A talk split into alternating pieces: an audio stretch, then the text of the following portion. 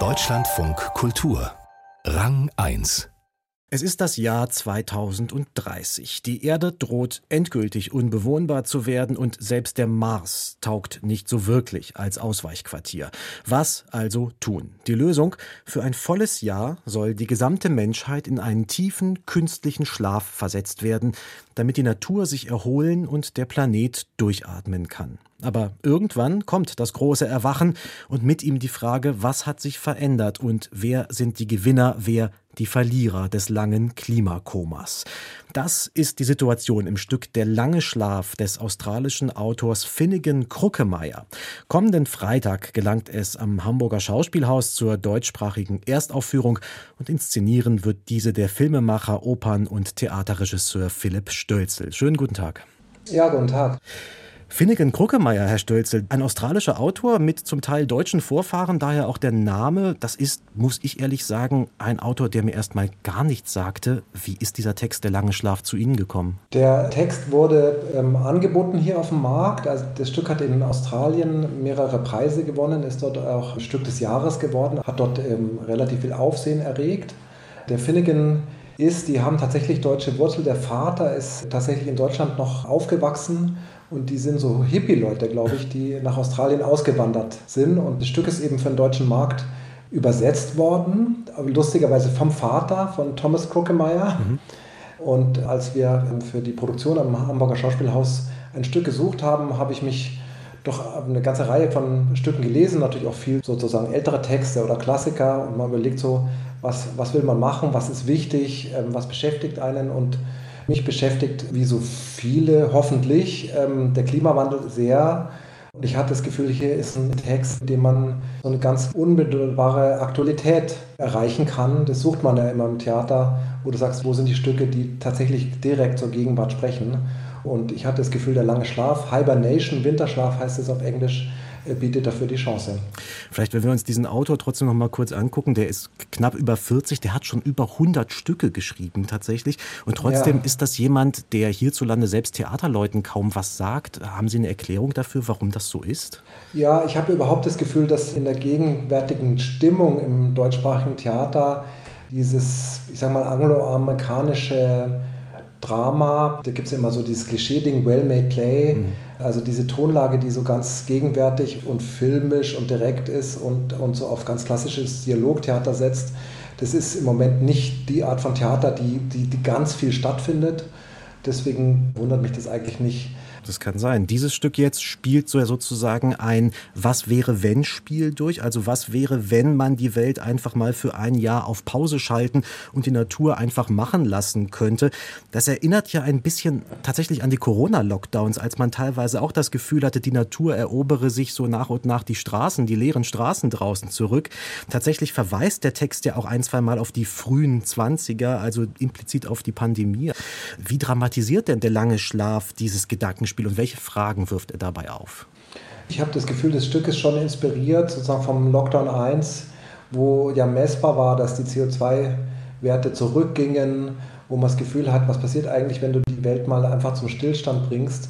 Und das Stück verweist in vielfacher Hinsicht auf die Erfahrungen in der Pandemie, auch natürlich in dieser ganzen Uneinigkeit, wie man mit der Pandemie umgehen soll. Also die, die Pandemie ist ja auch eine Zeit von absoluter gesellschaftlicher Spaltung. Die Frage, wer gewinnt durch die Pandemie, wer verliert, wo greift der Staat sinnvoll ein ins Leben, wo beginnt eine Diktatur, haben ja auch viele gefunden.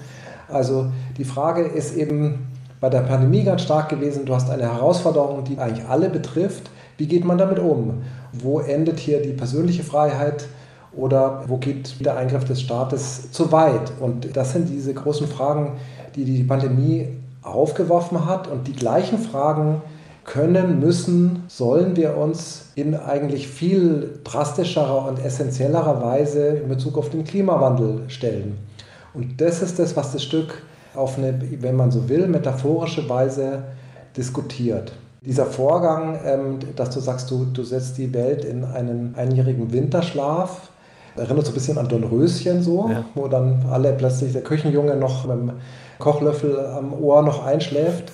Aber die Frage, wüssten wir nun, dass dieser ein Jahre Winterschlaf die Welt äh, sozusagen vor den drei Grad und vor diesem Schlittern in die Katastrophe rettet, würden wir es tun und würden wir die ganze Menschheit einschläfern, ungewiss, ob wir jeweils wieder aufwachen. Und das ist auch so eine Frage, wie das Stück so aufwirft. Wir haben eine Lösung gefunden, wir können die Menschheit einschläfern, aber ein Drittel der Menschheit ist dagegen, die will sich gar nicht einschläfern lassen.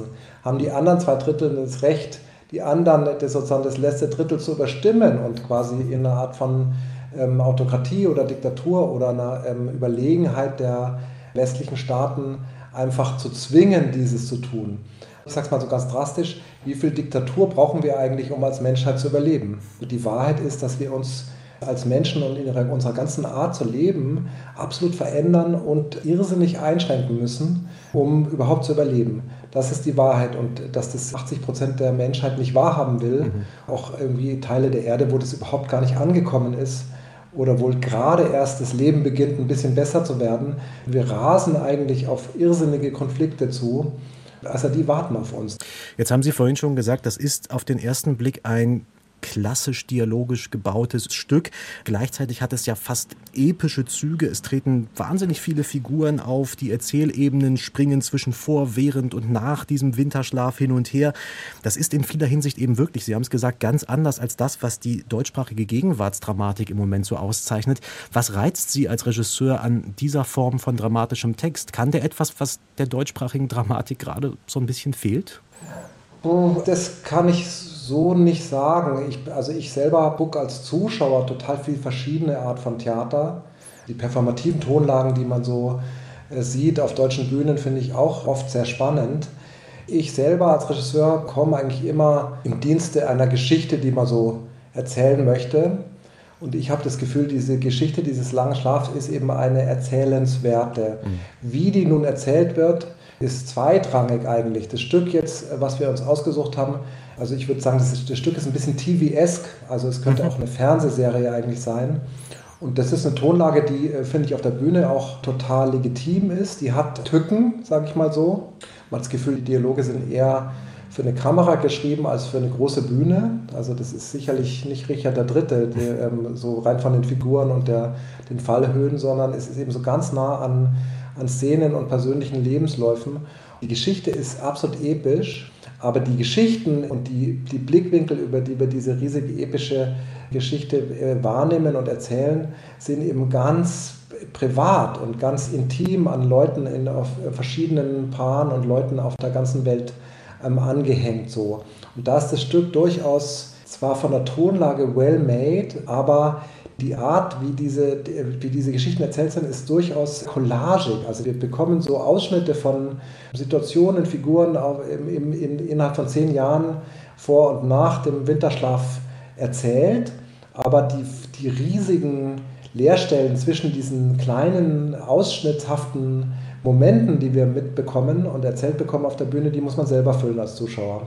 Jetzt haben Sie vorhin gesagt, das Stück erscheine so ein bisschen TV-esk. Das war ja etwas, was man auch über Ihre davorliegende Inszenierung gesagt hat, nämlich das Vermächtnis von Matthew Lopez am Münchner Residenztheater.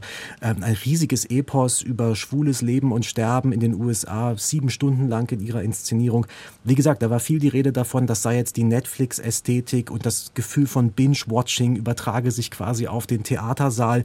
Sie haben ja nun selber viele Filme gemacht, fürs Kino, fürs Fernsehen.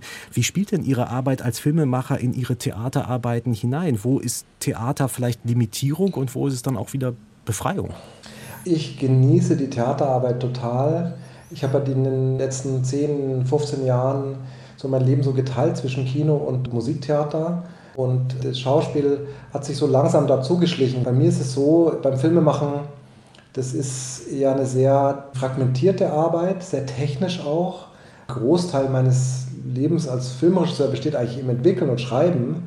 Also das Vorbereiten und, und Drehen von so einem Film ist da dann sehr technisch und die Arbeit mit den Schauspielern hat einfach nur ganz kleine Fenster ab Set.